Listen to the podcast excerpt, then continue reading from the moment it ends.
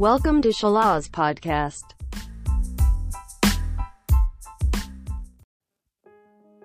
Kisah Teladan Episode 10 Iblis yang mengantar ke masjid Abdullah bin Umi Maktum adalah salah seorang sahabat yang mulia.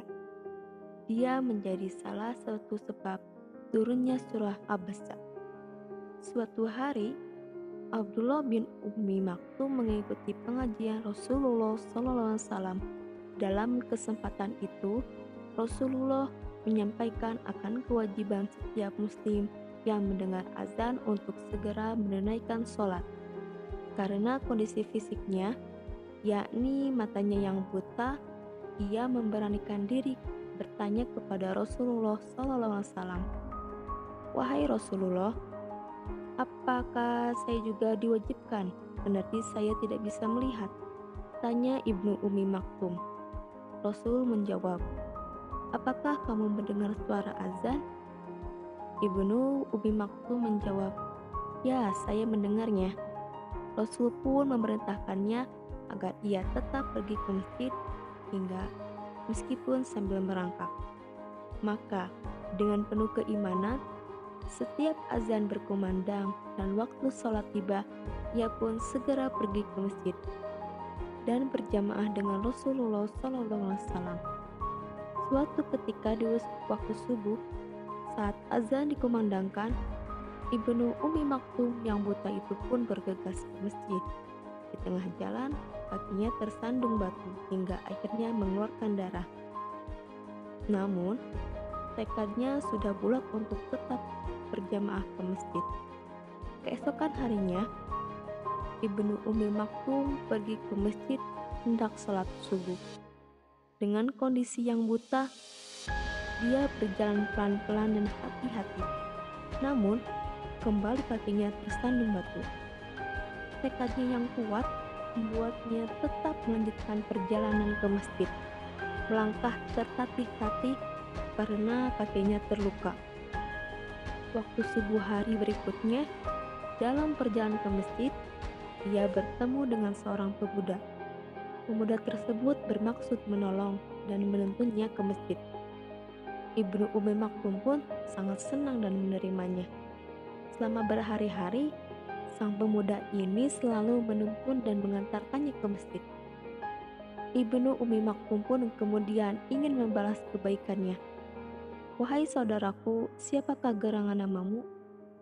Izinkan aku mengetahuimu agar aku bisa mendoakanmu kepada Allah, ujarnya. Apa untungnya bagi Anda mengetahui namaku? Aku tak mau engkau doakan. Jawab sang pemuda. Ibu Umi Maktum terdiam mendengar jawaban sang pemuda. Sambil menghela nafas, Ibnu Umi Maktum berkata, Baiklah, jika demikian cukuplah sampai di sini aja. Engkau membantuku. Aku tak mau engkau menolongku, sebab engkau tak mau mendoakan. Maka sang pemuda ini pun akhirnya mengenalkan diri. Wahai Ibnu Umi Maktum, ketahuilah sesungguhnya aku adalah iblis, ujarnya.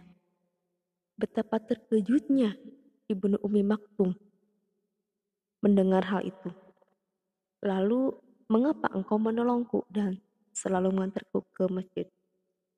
Bukankah engkau semestinya mencegahku untuk ke masjid? Tanya Ibnu Umi Maktum lagi. Sang pemuda yang bernama Iblis itu kemudian membuka rahasia atas pertolongannya selama ini. Wahai Ibnu Umi Maktum, masih ingatkah engkau beberapa hari yang lalu tatkala engkau hendak ke masjid dan engkau terjatuh? Aku tidak ingin hal itu terulang lagi. Sebab saat engkau terjatuh, engkau sabar dan tidak mengeluh serta dan tidak melemahkan tekadmu untuk sholat berjamaah di masjid, maka Allah telah mengampuni dosamu yang separuh.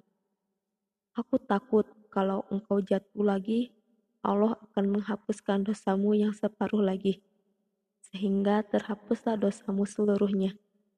Maka sia-sialah kamu menggonamu selama ini, jawab iblis tersebut. Kisah di atas menggambarkan kepada kita bahwa sesungguhnya iblis tak akan pernah berhenti untuk menggoda dan menyesatkan manusia. Dalam hal yang baik pun, iblis selalu berusaha untuk membelokkan orang yang beriman ke arah yang dimurkai Allah.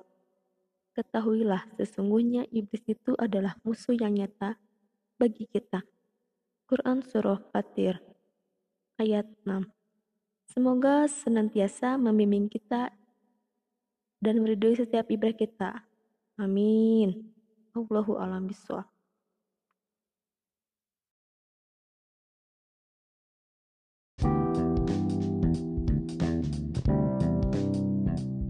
Thank you for attention.